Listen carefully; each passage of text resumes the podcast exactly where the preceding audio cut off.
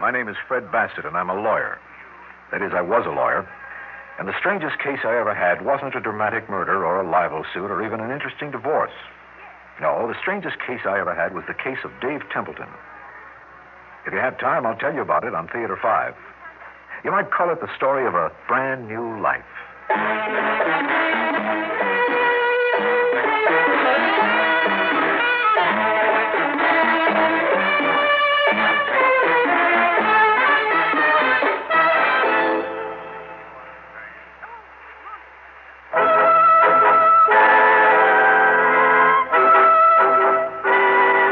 I was telling you about the case of Dave Templeton. It was back when I had been practicing law for only three years. Dave made an appointment and showed up on time and asked me, Are you happy, Fred? Sure I am, and that'll be $15, please. no, I mean it. Are you happy? I guess so, why? Because your life is pretty much like mine, isn't it? Hmm, I guess so, both of us young. You married to Edna? Mm-hmm, and you married to Edith? Fred and Edna. Dave and Edith. Sounds solid, doesn't it? Better than solid. The two prettiest girls in town. Oh, that's right. Let's not forget that they're pretty. And that you're handsome and that I'm not a bad looking guy myself. Fred and Edna, Dave and Edith. Two good looking couples. That's right. Yep. Both country club members. Correct? You and I shoot golf in the mid 80s. Right, and Edith and Edna both shoot in the 90s. That's right. That's the way everything should be, too, isn't it? Nothing spectacular, just good, solid people. I suppose we are. And successful. Well, that's true, too. Uh, does any of this mean anything? Yeah, all right, successful, sure. Matter of fact, you're rich. Well, you'll be rich, too.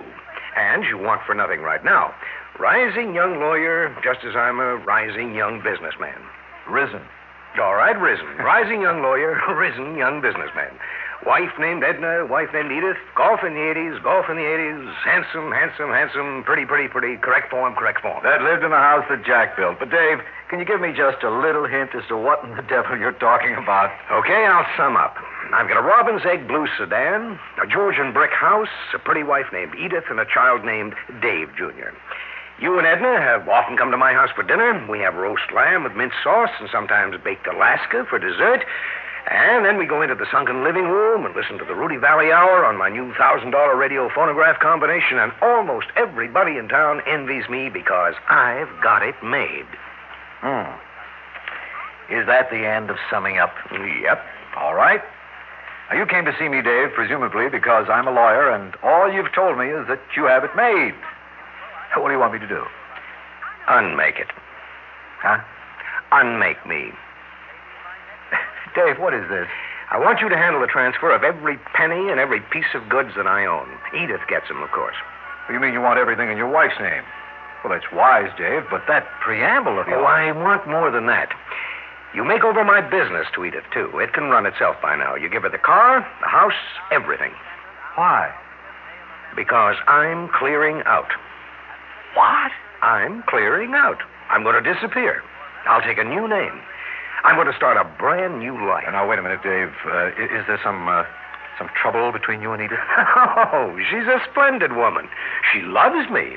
I guess I love her, too, sort of, but this isn't the way I want my life to be. Oh, you may be happy this way, but I'm not. I'm clearing out. I don't understand you. Mhm. Maybe someday you will. Anyway, I'm leaving. I am going to be a free spirit, penniless by heaven at last, and free. Handle the details, will you?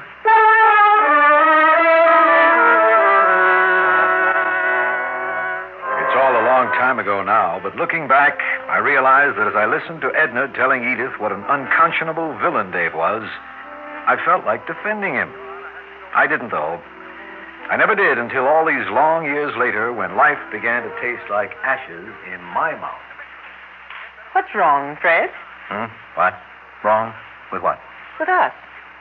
With me? What have I done wrong? What makes you think you've done something wrong? You do. Shall I itemize the reasons? Can I stop you?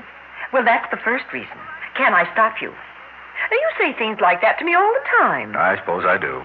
And when I wanted to discuss where Sally would go to college, you told me you handle it. Well, what of it? A lot of it. Last year you stopped dancing at the club Friday nights, and now this year you won't even go to them. They bore me. They bore me. because I bore you. You don't have anything to do with it. You can say that to me after all these years. Oh, for heaven's sake, don't cry. You don't. You don't love me anymore. That's not true. I do love you. That's the funny part of it. Don't call our love funny. Well, Oh, now, you know what I mean. I love you, if that's what you want to hear, although I hate to say it. A man gets sick of saying it, even though it's true. You hate to say it because it isn't true. Oh, for crying out loud. A man is not just a professional person, nor, sadly enough, is he just a husband or father. Well, What is he then? Well, among other things, a man is just a, a taller boy. And boys, and therefore men, dream of duels and treasure hunts and shipwrecks and harems. Helen's? Oh. All right, strike harems. Men see themselves scaling Mount Everest and, and sailing into Rio at dawn and rescuing maidens from mustachioed villains. You have a pot belly, Fred. Now, how could Now, you never possibly- mind my pot belly. a man dreams of the Taj Mahal and, and the gold rush. And the maidens, I suppose. Yes, and the maidens. Why not? I know what's the matter. What then? It's my fault. I'm trying to tell you it isn't. I'm trying to tell you it's the nature of man. No, no, Fred. You don't know it, but it's because I've let the glamour go out of our lives. Oh, you talk like an advertisement in a magazine. I'm going to dye my hair. I'm going to change perfumes. I'm going to change my makeup. Edna, listen to me. You want to know what's eating me? Yes, I do. The same thing that was eating at Dave Templeton before he went away. Dave Templeton. That libertine? That liar? That traducer of women? That, that wife deserter? That. That wise man. That man who knew enough to get away while he was still young. That man who's now probably sailing some uncharted sea. Oh, how I wish I'd gone with him.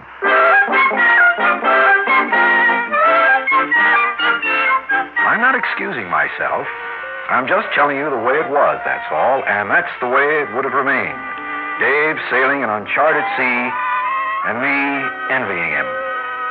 If it hadn't been that Dave's wife, Edith, came to my office. Fred, I wouldn't confide this to anyone but you. Confide what? Well, you were the one who was closest to Dave while he was still sane. Oh, come, Edith. He never was anything but sane. Well, It's a matter of opinion. All right. Here. Here are all the papers he left. hmm What am I supposed to do with these?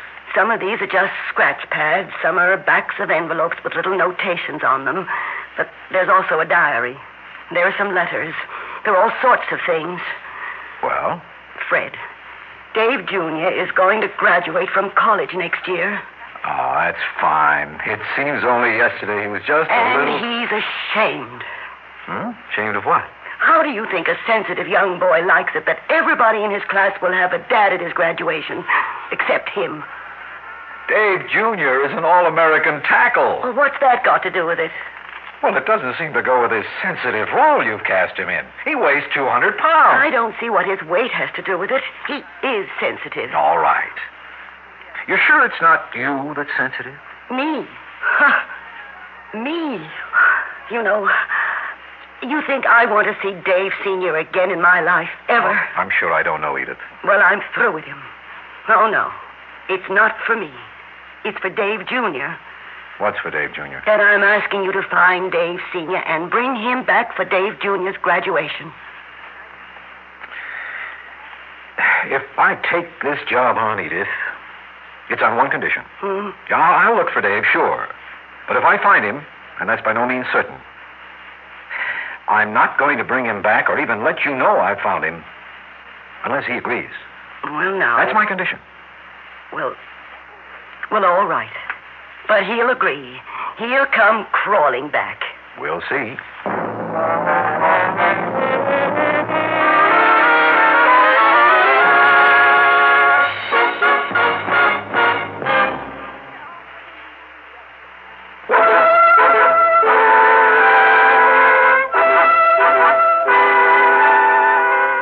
Well, I found Dave, but it wasn't easy. I wasn't very hopeful when I turned my attention to his diary because it was a schoolboy diary dating way back to years before Dave had married Edith. Well, you've been on this a month, Fred. Have you found anything? Not much. But something? Possibly something. Where did you find it? Well, uh, on, on the back of an old envelope. Well, are you going to get busy on it? Right away. Please do. And I did. If nothing came of it, or if I found Dave and he refused to come back, Edith would never know that it was not on an envelope, but in the diary that I had discovered the name of Billy Winston. Billy Winston, an old schoolmate of Dave's. At first, I couldn't find him, but finally I did, on the membership list of the Maritime Union. And I made a trip to New York, where I found Billy Winston in the Seafarers Hotel. Uh, what do you want with me, mate? Uh, I'm looking for a man you know. You went to school with him. Who is he? Dave Templeton. Dave. Well, You know him? sure I know him. Now, there's a guy cut loose while he was still young. Ha, I thought he'd come to you when he left home. That's just what he did. When was it? Let's see, uh, 20 years ago or so. About that. You see, I read his diary and found your name in it. Even when he was a student, he admired you so much for your philosophy. Yeah, my philosophy is devil take the hindmost. I know. Well, he came to you when he left home. And then? Sailed with me on the very next voyage. And then? Then nothing. I lost track of him. You mean to say you don't know where he is now? Nope, lost track of him, mate. Oh, well, hang it all. I wanted to find him. Don't you have any idea what might have happened to him? You answer a question first. He inherited money or something? No. You gonna drag him back home? Not unless he wants to come. Well, I can give you one clue. He took a new name, naturally. He took the name Dan Hoffman. That's all I know. Dan Hoffman. Thank you very much, Billy. I went back home and went to work and finally found my Dan Hoffman in the town of Nevermind, in the state of none of your business. And I told Edna I'd have to leave town on a business trip. Oh, where are you going, Fred? Oh, it, it, it doesn't matter. I, I'll call you when I get there. Is it important business? Maybe the most important business trip I've ever taken. Well, then, Fred, What? you need me along. You? What for? Well, to entertain. This is important. There'll be important people to impress. We can have parties at the hotel. Edna, and, no. and maybe the people there, wherever it is, will be entertaining you at the country club. Edna. Oh, you should have me along with you, Fred. Business people like to meet the wife, and if I do say so, I do make a good impression. Edna. See, I wonder if the things will be all right. Oh, no, it's last year. Edna, Oh, it stop must it. be. What? Stop it. Haven't you listened to the things I've told you? But you told me it was an important business trip. I mean the things I've told you about myself, about about how I feel about things. Well, if you mean all that nonsense about the Taj Mahal and the brown skin maiden. It's not nonsense. It is irresponsible nonsense. And you got it all from that fool Dave Templeton. He wasn't a fool. He was a wise man. I suppose you want to throw everything away as he did? And wander naked among the sand dunes on some. some mysterious island. I don't imagine that's what Dave's done. But if you mean would I like to cut loose, I'd love to. Go ahead. I might just do that. I didn't hesitate. I went to Al Farnsworth, my lawyer. Well, Fred, what can I do for you? Al, here's my power of attorney. What's this for? Here's my bank book. What is this? And here's a list of my stocks. And here are my insurance policies, which have a fair amount of cash value by now. And here's the deed to my house. what do you want me to do with these things? Hold them. Hold them until you hear from me. I don't understand. I'll explain. I'm going away tonight. I'm going to look up a certain man. If I find out a certain thing, I'll come back, probably with him. With whom? Well, Dave Templeton. My gosh, Dave Templeton. Well, he's a guy. Yes, who- yes, he's the guy. You said if you find out a certain thing, you'll come back with him, and if you don't, If I find out something else, if I find out what I hope I'll find out, I'll send you a wire. Now, you're my lawyer in this matter, and this is a privileged communication. And so will the wire be a privileged communication. You are never to tell anyone where that wire was sent from. what will the wire say? Cut loose.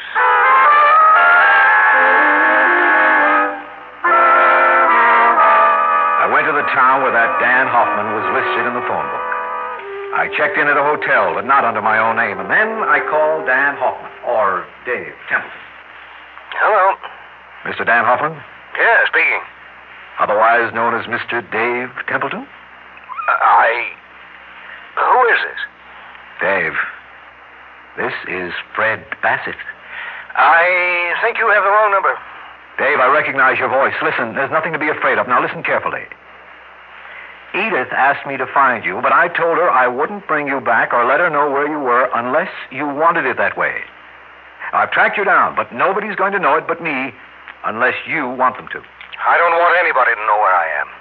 You don't want to come back? Not on your life. I hope you want to see me. Fred, you're the only person from my old life that I do want to see. I wondered about you a lot. More than I wondered about my own family, my old family, Edith.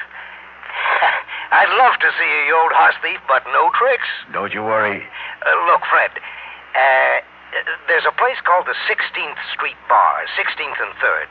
Meet me there in about a half an hour. Great, great, Dave. Half an hour. And Dave, Yeah, one question.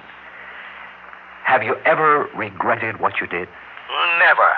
You've got a better life now, You bet I have. more satisfying. Absolutely. Thanks, Dave. That's what I wanted to know. Half an hour from now at the 16th Street Bar.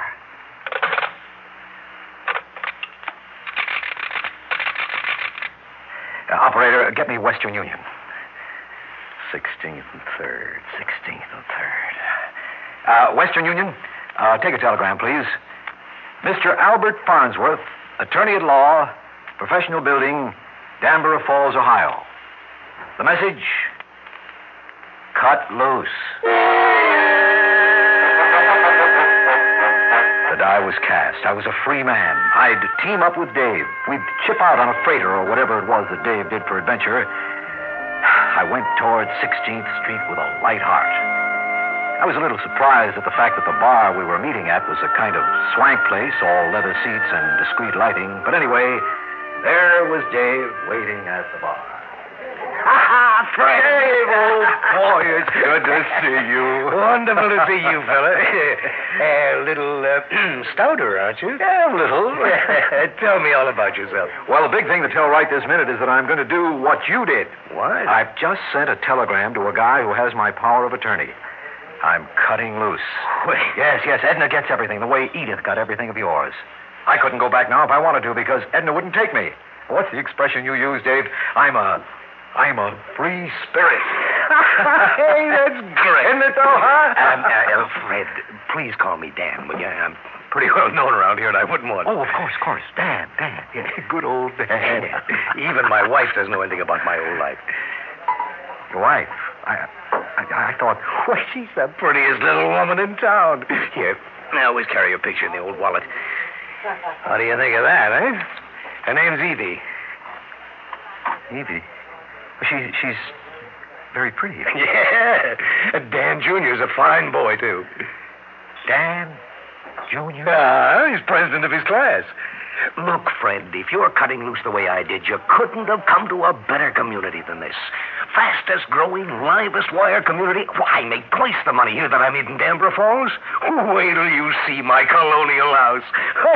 Makes that Georgian thing I used to live in look sick. Why don't you come home with me for dinner? Well, okay. Good. I'll call Evie. I'll tell her to ask her friend Ellie over. Peach of a girl. If you're going to make a new start, you can't do it in single harness, eh? Well, uh, I I don't know that I really want Oh, it's no trouble at all. We'll have roast beef, and then we can watch a TV show on my new color set.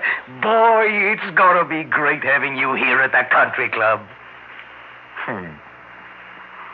Cut loose.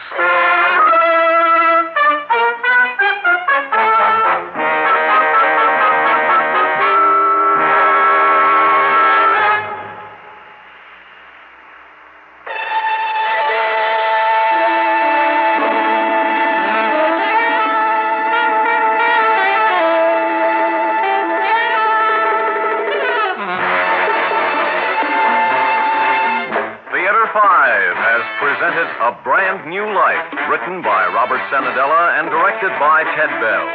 In the cast, George Petrie, Court Benson, Joan Shea, Ruth York, and Ben Yaffe. Audio engineer Marty Folia. Sound technician.